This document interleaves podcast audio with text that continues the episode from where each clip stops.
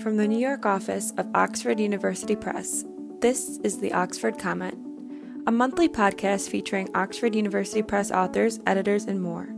My name's Nicole, multimedia producer, and our host for this episode is Anita Lam, the associate professor at York University in Toronto, Canada. The identity of the gangster has always been complex. Through films and even television shows, the exact definition of the gangster remains unclear. So, with the help of Anita, we turned to a panel of experts to better explore the historical genre of the gangster. So I'm Anita Lam. I'm an associate professor of criminology in the Department of Social Science at York University, which is located in Toronto, Canada. I'm very pleased to be discussing gangster films with my two panelists, uh, Doctor Karen Fang. Uh, Professor Fang is an associate professor of English at the University of Houston. She is the author of John Woo's A Better Tomorrow and the recently released Arresting Cinema, Surveillance in Hong Kong Film. I'm also very pleased to welcome Professor Peter Stanfield, who teaches in the Film and Media programs at the University of Kent's School of Arts. He is a contributor and co-editor of Mob Culture, Hidden Histories of the American Gangster Film, and we can also look forward to Peter's forthcoming book titled Hoodlum Movies, which will investigate seriality and the cycle of outlaw biker films. And so what we're going to do today is, I think, talk about some of the, I think, issues and themes and narratives that arise from the gangster film genre. And so perhaps one way that we might start discussing the gangster film genre is to think through some of the ways in which the genre has been defined. And so the classic definition of a gangster film has revolved around, around the rise and inevitable fall of an immigrant gangster protagonist.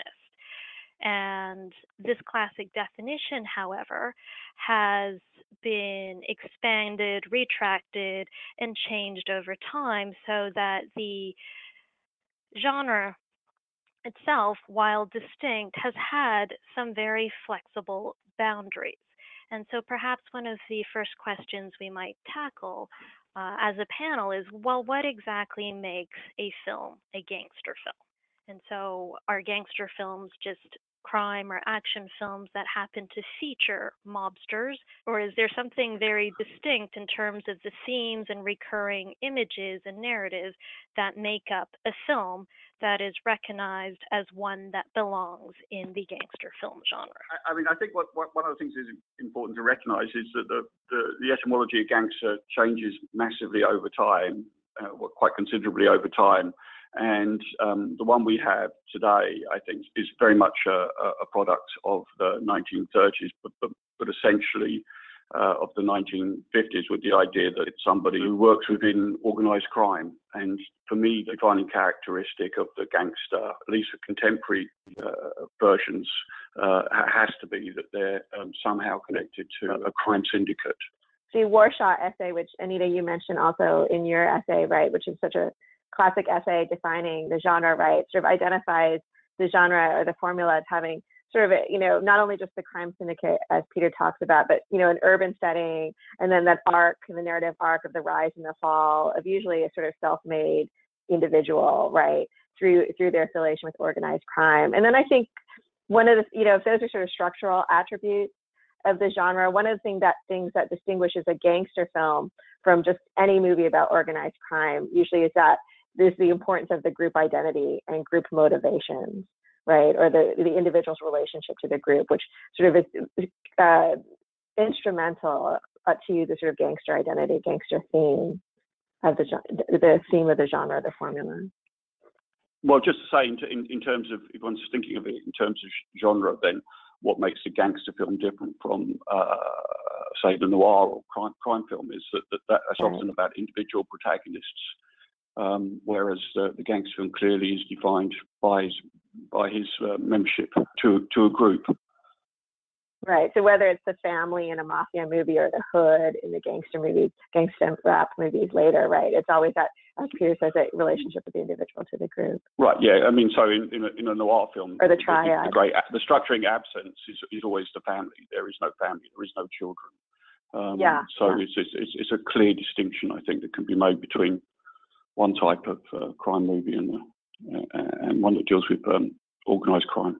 All right, so we have group identity, and we have not only group identity, but the idea that the gangster film might speak to not only the rules for forming groups and maintaining groups, but against some of the more conventional rules that allow societies to exist. So I'm wondering if we might think about uh, some of the themes of the gangster films that are related to the ways in which Uh, gangsters themselves as individuals and as members in a group might play with the rules in society, like sometimes when it comes to just dressing up, because uh, male gangsters are notable for being stylish, right? So their sartorial display here can be connected to these historical configurations and representations of masculinity. And I know, Peter, you've written about the hat. Yeah. And the hat as a symbol yeah. of male authority and legitimacy, and how perhaps tracking the hat over time and across different gangster movies can tell us about how these male gangsters are conceiving of or reconceiving of the rules and norms around masculinity in larger society. Right at the beginning of the of the canonical uh, um, set of uh, gangster movies in um, Public Enemy and, and Scarface, what, what what we see is, uh, is set sequences where we, we see them um, acquiring new clothes, new threads. And what's always clear right from the get-go is that they don't really have the cultural capital that's going to, they, they don't understand taste and style. And and so that they overdo it, they over display uh, their newfound wealth, and so there there's a tends to be rather um, uh, gaudy and over um, the kind of refinement becomes lost. And you can see this carrying on right the way through. You can see it in the kind of uh, Scorsese's uh, obsession with nineteen seventies style in in, in, in Casino, but um, but also in say. Uh, Uh, Ridley Scott's American Gangster, where the gangster only becomes visible once he starts to dress up like a gangster should dress up, that is in furs and, and fine uh, ostentatious clothes. So it's it's it's it's a it's a given, if you like, all the way through that um, the gangster's success is marked out um, externally in terms of the way that they um, dress and present themselves. What's interesting a lot of times is, as Peter says, you know, it, there's this always this passage, you know, fairly early on in the film as the gangster starts making it, right, when they have a sort of moment of upward mobility. And so the film usually has this moment, it's usually often this sort of montage, right, where it's just sort of, mm. you know, music layered over these, these scenes of consumption, right? And so it's, it's sort of celebrating their success, but also sort of exposing, as Peter says, the sort of like failure to totally pass, you know, as um, a sort of new, as, as bourgeois, because their taste is sort of excessive.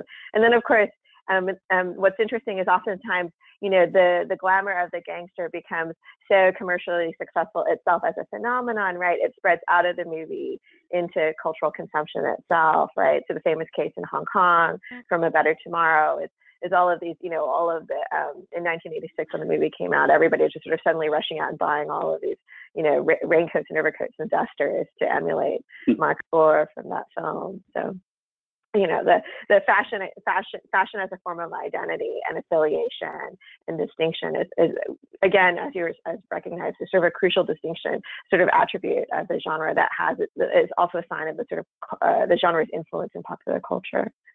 Okay, so we have group identity and individual identity being tied to uh, the way conspicuous consumption helps to, I think, project the gangster's aspired self, but the gangster's identity is also tied to place, and in particular, the city. So as we previously mentioned, Robert Warshaw's influential essay, The Gangster as Tragic Hero, Warshaw is very clear when he says that the gangster is the man of the city. And so the city here uh, a nineteen thirties classic film with its tenements, saloons, and nightclubs plays a role in gangster films. And I'm wondering, Peter, since you've also written about Chinatown, um, if you might want to speak a little about how these gangster films not only produce a, an image of a stylish male gangster, but also help produce these fictional ganglands in America. Yeah, yeah, yeah. I mean, I, it, it's interesting how the gangster film is, is so often, uh, it's not just a, an American story, but it's a New York story or a Los Angeles story or a Chicago story or a Boston story. They, they, they're often really quite specific about place and about the city that they're set in. And obviously that has something to do with Uh, the, um, the histories of migration, whether it's you know Irish gangsters in, in, in Boston or Italian gangsters in New York or Chinese uh, Chinese gangsters in in Chinatown. And um, Chinatown's really is a really interesting narrative because uh, Chinatown is set in America and yet it's not America, and that's the way that it, it, it kind of plays out. I think too in say Scorsese's Mean Streets in Little Italy, it seems very much part of America yet separate from it as as well. And I think that's the the, the key thing is just these narratives of um, assimilation, but also um, segregation. And Chinatown mm-hmm. just plays that up, maximizes that convention, I think, in, in ways. So it makes it it's, it's very very visible. Mm-hmm. Um, and, and so, but even though you're you're you're setting your story in this uh, distinct space, it's always about the blurring of the boundaries between Um, ethnic groups, racial groups, uh, across gender, and, and most certainly across class. The American gangster film, it seems to me, speaks most eloquently about class distinctions, but um, that's something we might look at.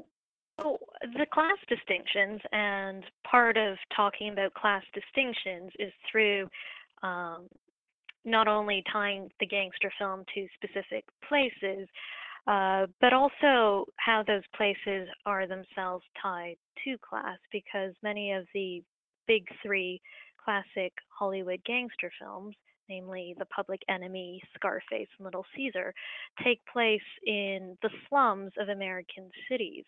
And so what's interesting about that is how those early Hollywood explanations of criminal activity aligned so well with the Chicago School of Sociology. And so the Chicago School of Sociology had also emphasized that criminal behaviors were tied and caused by neighborhood disintegration and poverty and immigration in America's inner cities. So Karen, when it comes to Hong Kong triad films, are environmental mm-hmm. explanations a part of underlying? Are they as uh, I guess, yeah, are they as crucial to potentially explaining gangsters and their criminal behaviors? Are Hong Kong gangsters also men of the city?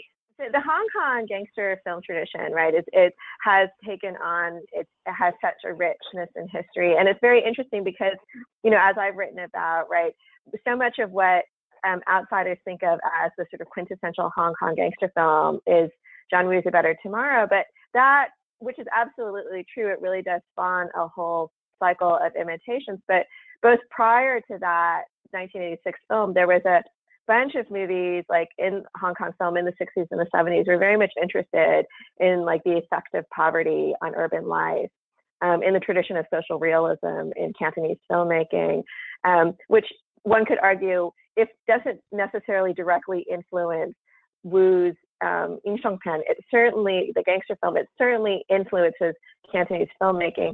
And then um, again, in um, the late er, uh, early nineties, the Young and Dangerous um, series by Andrew Lau, which is sort of um, a sort of uh, realist uh, deconstruction of the gangster genre, where he sort of, you know, tries to work against the sort of like very star-oriented legacy of John Woo and Chow Yun-fat. And in the Young and Dangerous series, again, it's very much situated in the um, housing projects of Hong Kong and the condition, the experience of, of youth who can't get jobs and for whom the triads um, provide an immediate form of identity. So there, um, there is a longer history of the gangster genre and of social realism in, in Hong Kong Cantonese filmmaking, which has been very much interested in or concerned with the sort of absence of social welfare institutions to um, protect um, uh, the youth or the dis uh, vulnerable populations, and the ways in which the triads become available, you know, to these populations as both a form of identity, as family, and as a form of employment. Um, so there's a uh, Hong Kong, I would say, would be a sort of very, very much an analogous case to what you're talking about, where the cinema provides its own um, sociology or criminology in its own, in, in its cinematic archive. I think the other thing that uh, has often been alleged Uh, is that gangster films also either reflect or produce certain stereotypes about the ethnic or racial communities that might be most likely involved in organized crime, that they strengthen these associations between criminality and racial difference. And so I guess we can, I'll give you the example of The Godfather, uh, as that usually is the one that comes up, so that in the nineteen seventies, when The Godfather was being filmed in New York City, uh, the film crew experienced some resistance from the Italian-American Civil Rights League, where the league had claimed that The Godfather was producing a very negative stereotype that linked Italian-Americans to crime. So do you think gangster films help contribute to these kinds of racial stereotypes? It's not all um, uh, all necessarily negative. I mean, in part because uh, it's what the audience themselves would, would do with the, the film. So you might get a, a protest group or pressure group within the Italian community pushing against uh, uh, uh, that, those representations. On the other hand, you might get a group within the Italian community, particularly among the younger film-going audience, that absolutely Uh, celebrates and embraces that uh, that image of criminality. Um, so you might one kind of like a, a filmic version of this would be John Travolta's character in Saturday Night Fever and his um, hero worshipping of Al Pacino, and, and you can see a kind of similarity in the way that he is um, obsessed with self-presentation and, and uh, clothes and um, making making a mark, stepping out of his his class.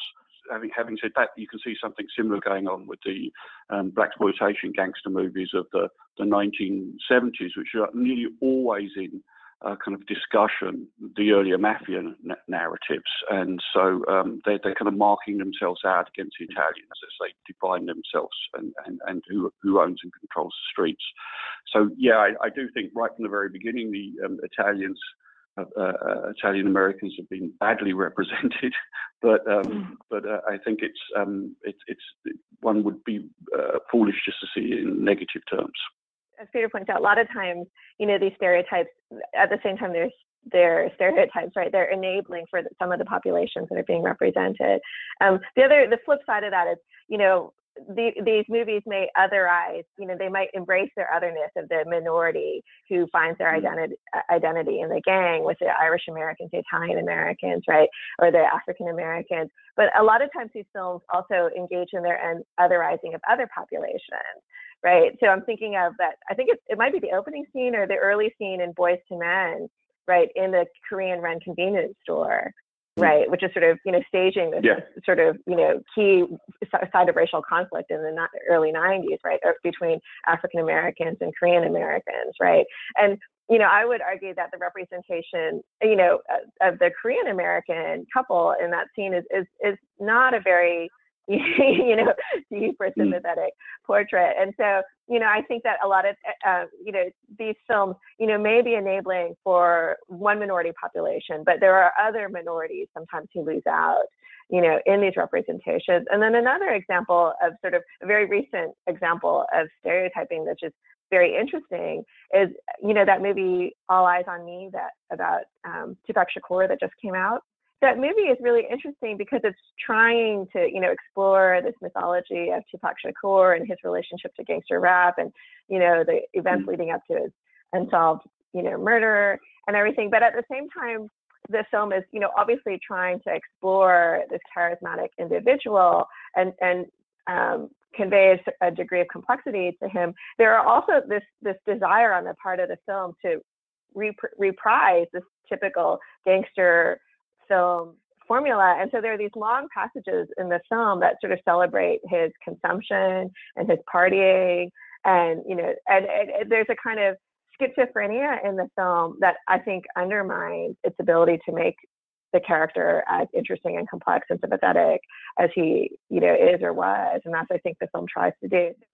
One ethnic group or racial group playing off against another. It's very often around um, claims around masculinity. So, um, so that what, what we see is a kind of phenomena of a, a group that is um, uh, despised and um, denigrated, mm-hmm. say, like Jewish Americans, uh, who then mm-hmm. later on claim uh, a masculinity through a kind of celebration of Jewish gangster figures. And Once Upon a Time in America would be a kind of perfect example of that that playing mm-hmm. out, or the characters like historical characters like Arnold Rothstein or Bugsy Siegel. And so there's a kind of looking to the, the gangster figure as as a masculine role model, if you like, recognizing that mm-hmm. you know that they're transgressive figures, but finding uh, something of value in that, that transgression.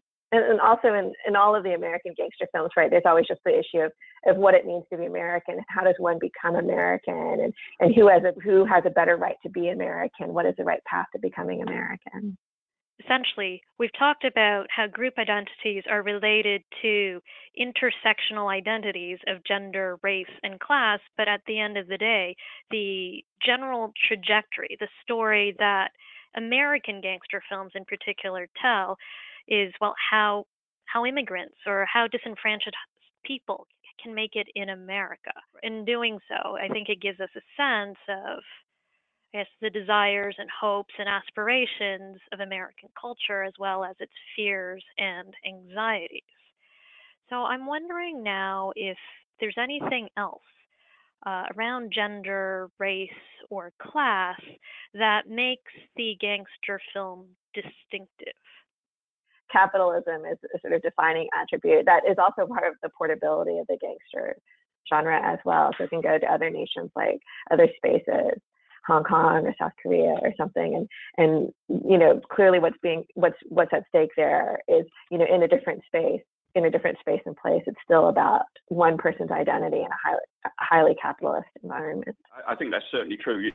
A well-known line in uh, uh, John Huston's The uh, Asphalt Jungle, where uh, the Lewis Calhoun character, who's a um, c- corrupt figure, uh, says that uh, crime is only a left-handed form of human endeavour, which is that, which is to say that, you know, that the gangster film shows that, you know, the dark side of the mirror of, of American capitalism, and that what it's actually doing is following through on all of the precepts of, you know, what it is to aspire and to prove oneself, but to do it in, a, in the most expedient manner possible, given the limited resources that you have coming from where you, you, you are coming from. Of course, the, the, the story then punishes the... Uh, the protagonist terribly at the end, but um, but I, I do so I do think it tells us something about uh, um, capitalism, and particularly American forms of capitalism. Yeah. Okay, so essentially, the American dream is a capitalist dream, but I think from what Karen's saying, the gangster films are translatable to other film cultures, particularly if those film cultures are also embedded in capitalist societies. Is that? Yeah, and what's interesting a lot of times, like I think a lot of times the gangster films, right, like they're all, you know, interested in these sort of like the play of the individual and certain types of prescriptive codes, whether they're moral codes or familial codes or, you know, mob co- codes or something like that. But these codes like all exist, you know, in tension with or in collaboration with this capitalist dynamic, right? And so, you know, in something like the Godfather films, you have this tension between the mercantilist capitalism of like the old, you know, the family versus like a new style capitalism of the younger generation, younger gangsters that we see in Scorsese or something. In the Hong Kong case, we see in Wu's films, right, this tension between capitalism and old world values and the triads or something. And a lot of times the dramatic uh, tension within the film often, or within the narrative, often lies in the relationship, the relationship or the tension between capitalism and other other moral, um, other prescriptive codes that these individuals um, inhabit. I think in the um, uh, in terms of um, uh, British gangster movies, what's interesting is that the, they don't replicate the American version. The British gangster never escapes their class So let's talk about this theme of mobility. So in British culture, class mobility is not as easy to come by as it seems to be in the U S. But I think the other, I guess, distinctive uh, iconographic features of at least classic Hollywood gangster films has been around sort of technologies that allow for better physical mobility. Here I'm thinking about the automobile or the telephone or, or, you know, the trams and the streetcars that you see, especially with the coming of synchronized sound, where you also hear all these technologies. So the other big technology that comes up in gangster films, of course, is the gun. Mm-hmm. So is there something about the gun that speaks to what we've already been talking about in terms of uh, reinforcing ideals around masculinity, class, and uh, perhaps also reinforcing fears against certain ethnic racial classes? Uh, how central is the gun to the performance of gangsterism in Hollywood films or beyond? So the gun, which of course we're getting from the Western genre or the Western tradition that precedes it, as, as you, you've noted before, right? The gun is this quintessential, you know, technology of violence that's totally consumable, right? You just have to acquire it, right? And then it, it makes possible incredible amounts of violence with relatively little skill, right? And so the gun becomes the perfect symbol. I mean, of, of course, it's historically accurate. It makes sense, you know, because of the sort of gang history in the U S in the thirties and stuff like that. But it's also sort of symbolically important, precisely because it is this relatively accessible form of technology, a techn- technological form of violence that's easily appropriated by individuals to invert the uh, axis of power. There's a lovely um, image of this in um, uh, Shirley Clarke's Cool World, which is um, mm-hmm. set in a uh, uh, New York African-American ghetto. And um, the very young protagonist who wants to show that he's um, he has credibility as the leader of his gang needs to acquire a pistol. And, and, and, the, and the story really is about the acquisition of that pistol. And of course, it, as the film develops, we find out that it doesn't really give him any control or any greater authority, or uh, certainly no not over, over his own world.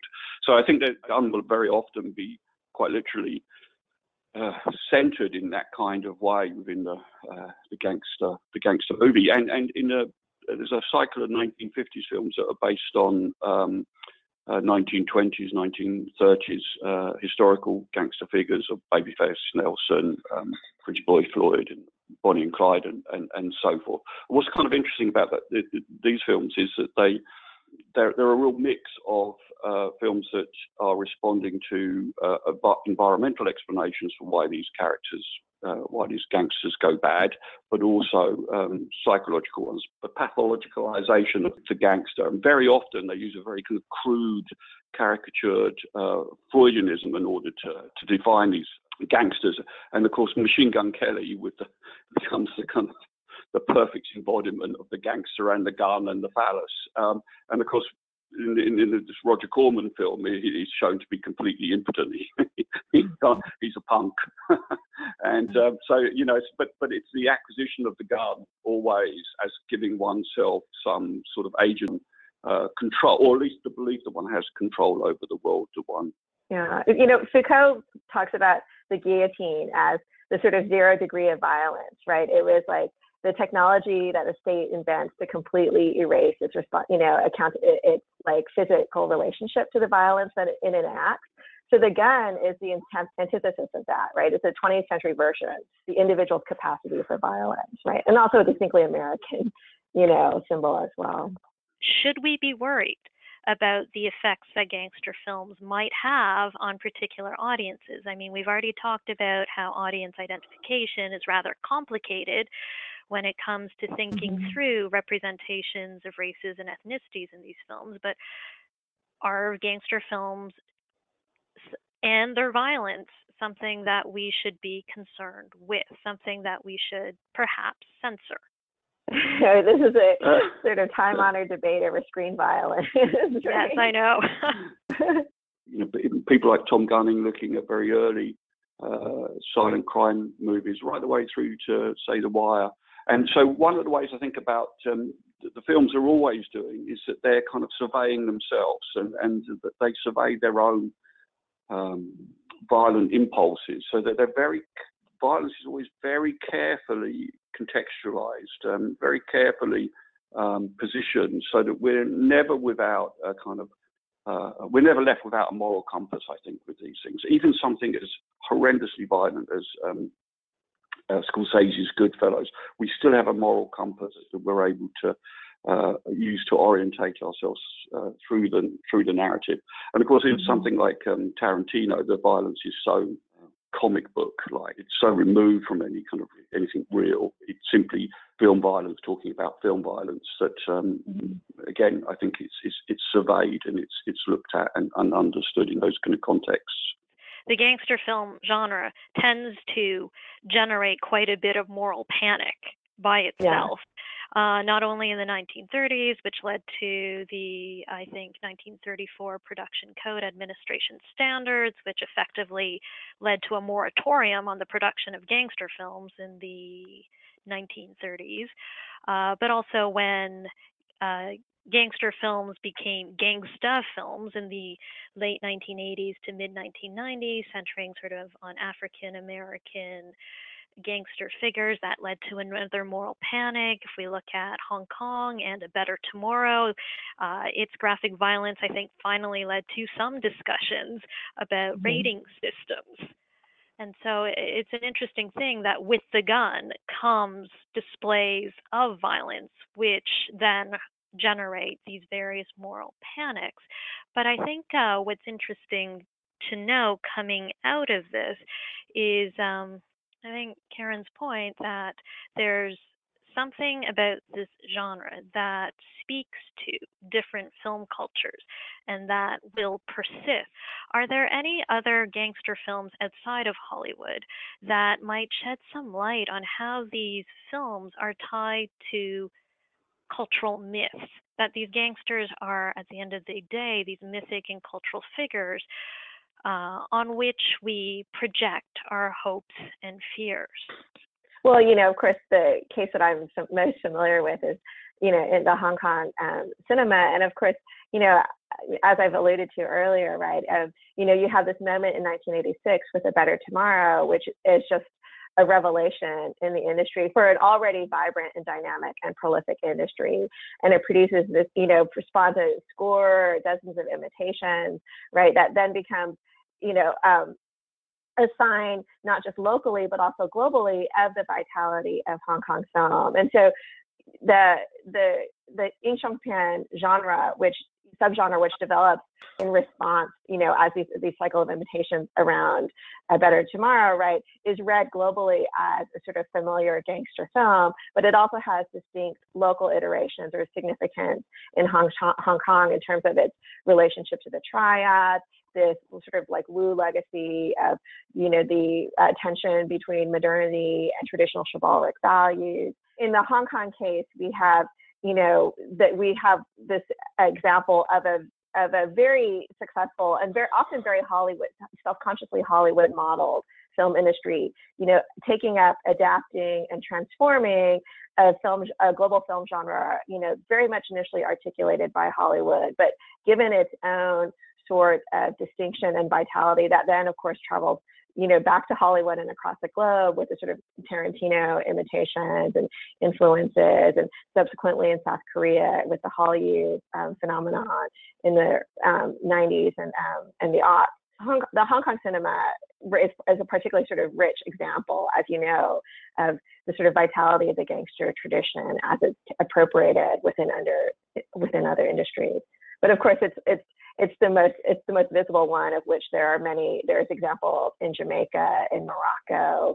I've already said South Korea. So I think, you know, any place that has, so as long as you have a film industry of a certain critical mass, there's there's going to be a sort of engagement with the the gangster genre because it's such a recognizable formula. I feel like, Karen, do you know the Young and Dangerous series had more roles for sort of female triad members? I seem to There were two female, um, played by, um, I think, Karen Mok and Shuri Chung, maybe. Um, Karen Mok, I think, was definitely one of them.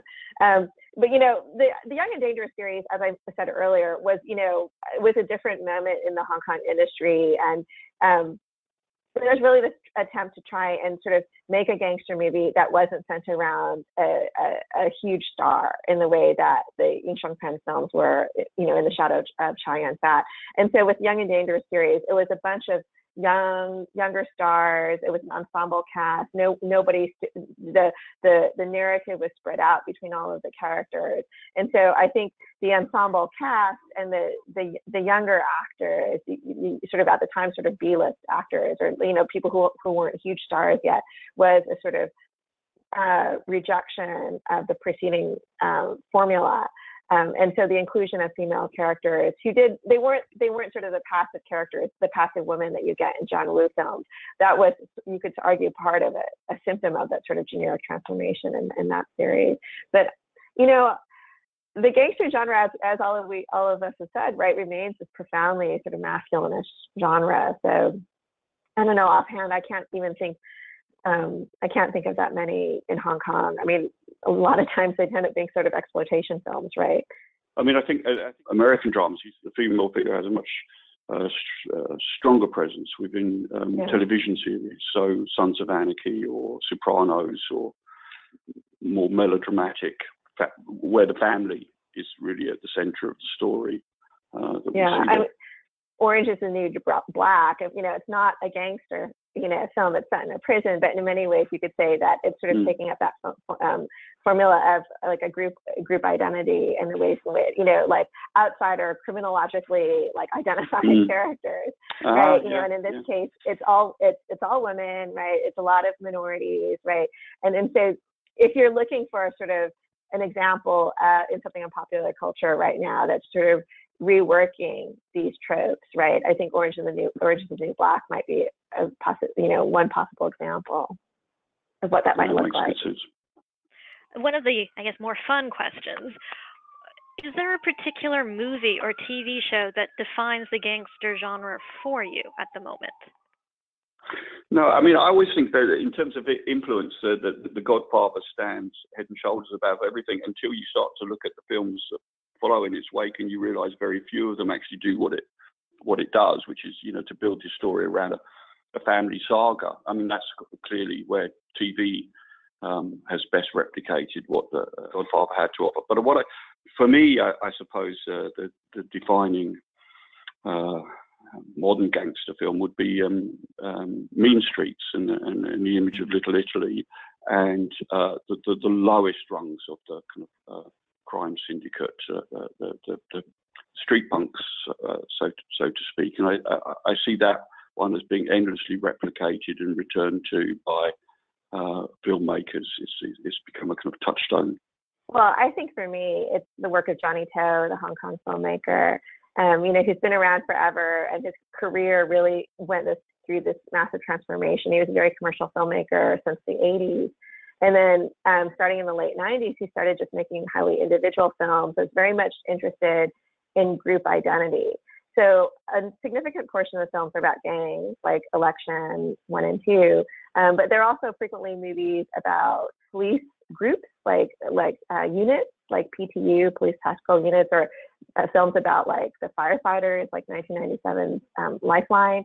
And I think this sort of like the the portability within his career of this recurrent interest in group identity that occasionally, that frequently manifests as gangsters, but also as the police, recurrent sustained interest on the part of this auteur sort of to, to explore the larger issues that the gang formula has been interested in, which is like, how does the individual find his place within the group?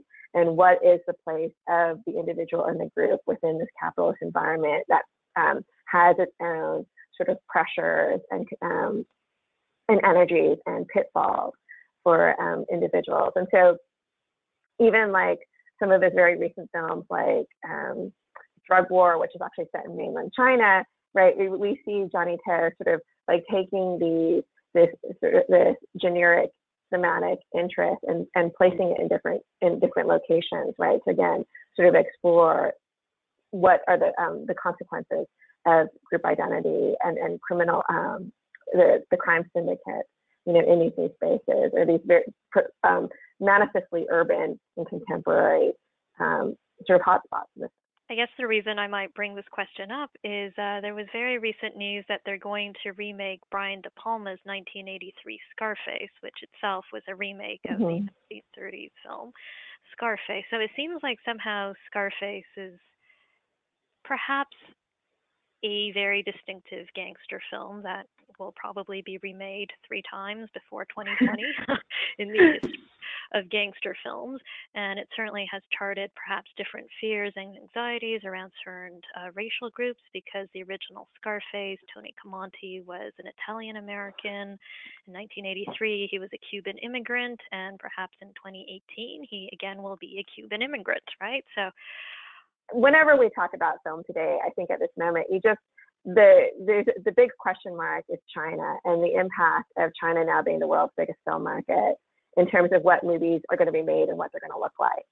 So this is particularly relevant for the gangster genre, because for a movie to be released in China, there are all of these preconditions about content. You know, what is permissible to be to gain official sanction for exhibition in China. And so one of those things in particular is that, you know, indiv- individuals or groups committing crimes must be shown to be punished. Right. So if, for your film to be approved for exhibition in China, it has to conform with the man, with um, mandates about narrative. And so when you think about the gangster genre, what is what is one of the world's most globally recognized and enduring film genres going to look like, right, in a new um, world film market in which China is the biggest market, that is transforming not just what is made regionally in Asia, but also changing what Hollywood makes as well. So what do you think that would look like when it comes to gangster films? It seems like uh, that particular Chinese regulation is another reinst- like uh, reinstantiation of the Hollywood Production Code Administration that yeah. also required that crime be punished at all times when it regulated the contents of the silver screen. But do you think the, I guess, racial ethnic identities of who gets represented as criminal might also change? Because I'm here thinking about some Hong Kong films around the late seventies and mid nineteen eighties, like Johnny Mack's mm-hmm. Long Arm of the Law, where it was mm-hmm. Mandarin-speaking, mainland Chinese um, yeah. who were represented as these like really heavily armed, brutal killers that were involved in these more dangerous, large-scale, organized crime groups than even the local Hong Kong tribe. Yeah, absolutely. So, I mean, you know, I, I write about this in, in my current book, Arresting Cinema, that a film like Drug War is the complete inversion of Long Arm of the Law. So in Drug War, which is set in mainland China, the, the bad guy is a Hong Kong drug trafficker, right, who's bringing drugs into China. The good guy is the relentless, you know, um, Gong Anbu, the um, uh, China, mainland police security bureau, drug cap, drug and uh, narcotics officer. Captain, right? So it's it here now. The Hong Kong guys are the bad guys. The mainlanders are the good guys, right? And Drug War ends astonishingly this with this protracted scene of an, of the execution of the criminal, um, which is like what exactly what you're saying. It's it's sort of performing the role of the square up that used to like be tacked on to the thirties gangster movies, like, you know, the scene that you were about to see, right? you know, and, and like, you know, whatever, I don't remember, Peter probably knows, remembers the, the, the, the language of that square up in Public Enemy. But, you know, right now, the gang, gang movies, for a gang, gangster film in China to be shown, it has to have that kind of equivalent, right? And, you know, again, we all know how effective the square ups are. So you could argue that, you know, people bracket it, they forget it, that it's hard to undermine, you know, to counteract the, the glamorization of violence. But certainly it does, as you're pointing out, like transform who the, certainly who the villains are in these new films. Um, and I'm, I'm, I'm certainly think with China's sort of rising nationalism, one of the kinds of the villains that you repeatedly see now, and I think we're going to see a lot of, actually, at least in mainland Chinese films, are the Japanese in particular. And then, you know, what will be, what, and also what's really interesting, you know, for Western media that has, which has been dominant for a long, so long, increasingly we start to see, you know, um, the white guys or the Westerners as being the bad guys, and not necessarily the heroes. And the heroes, you know, have the face of who, what used to be the other. So if, as Peter was pointing out, Chinatown has historically been the most mysterious, the most insidious, the most inexplicable place, you know, as as Jack Nicholson says in Chinatown, right now in, in the twenty-first century, we get these Chinese spaces as being portrayed as a spaces of law and order. So again, this complete, the, the arc of the genre, the genre has had its own sort of historical arc. Yeah, I mean, I think um, I mean, what you're saying about the, um, the the Chinese market as as, as the key market uh, uh, now and and, in, and for the foreseeable future, and how that determines what kind of gangster stories are going to be told, is is is is, is an uh, an echo uh, that we can see all the way across. That is to say that, you know, filmmakers are not making these movies because they see that they're having some greater public good in in, in producing these stories of uh, morality tales or didactic tales of, of, of crime, but because there's an audience out there that wants to see them. And and I think in like in the nineteen fifties cycle that I talked about earlier, uh, what what what you saw there was um, th these historical characters, uh, Machine Gun Kelly, uh, Babyface Nelson, were reworked in order to appeal to a nineteen fifties youth demo uh, demographic. That is, who was going to the cinema. Uh, or at least who was going to drive-ins, and it was, you know, young people, uh, or at least a, a large number of young people were going to these cinemas, and therefore they made movies for that group uh, about mobile youth, whether it was horror movies, hot rod movies, or, or um, gangster movies. And in the nineteen seventies with the blaxploitation movie, it wasn't because people suddenly thought, well, we need to start representing um, African Americans on our screens. It was because large numbers of young African Americans were going to run down in the city theatres before the multiplexes came into into play, uh, and uh, so there was a demand and an audience for that, for those stories. And if other people go and see them, then that's all all, all to the better. But they have a very specific audience in mind, and and I think that's true for all of the big cycles of gangster movies, is that they're playing to a, a, a, a recognisable demographic, and um, and it's that demographic that will determine Uh, uh, what the gangster movie looks like and feels like, and who it represents and how it represents uh, those various groups. So, Peter, I think what you're saying is absolutely dead on, that gangster films, like any other commercial film, is made for a target audience. And mm. I'm certain that we're looking at a an overall an aging population Uh, that has gone to the movies and probably will continue to go to the movies. So what do you think gangster films would look like in the future to appeal to this kind of audience? Like, why don't we talk about the future of gangster films? Is there anything else left to rework uh, in the film genre itself? Is there, is the aging target demographic potentially going to change what we might see? Or are we looking at gangster films that are really, as they have always done, going to tell us about the modern, the present, where we are in our society? Yeah, especially about that, the you know how it how we'll play. So it, you know, there's obviously a nostalgia involved in that, kind of bringing something back, and you could see that with the Untouchables in the. Mm-hmm. uh, I can't remember when it was brought out, but obviously it was a you know remake of the, the uh, late nineteen fifties, early nineteen sixties um, uh, television series, uh, and um, it was extraordinarily nostalgic for a, uh, for a, uh, America's criminal past. And I, I guess the same thing is true of um, westerns, and at least westerns that focus on the figure of the outlaw. There is a again a kind of um, nostalgia for those who made their way, often violently, uh, uh, through through through life. So, um, what would be what would be reclaimed? What would be um, replayed for um, uh, baby boom generation audience would be an, that's kind of an interesting question. Um, I kind of one can all actually say probably um, Scorsese is doing it with every new film he makes.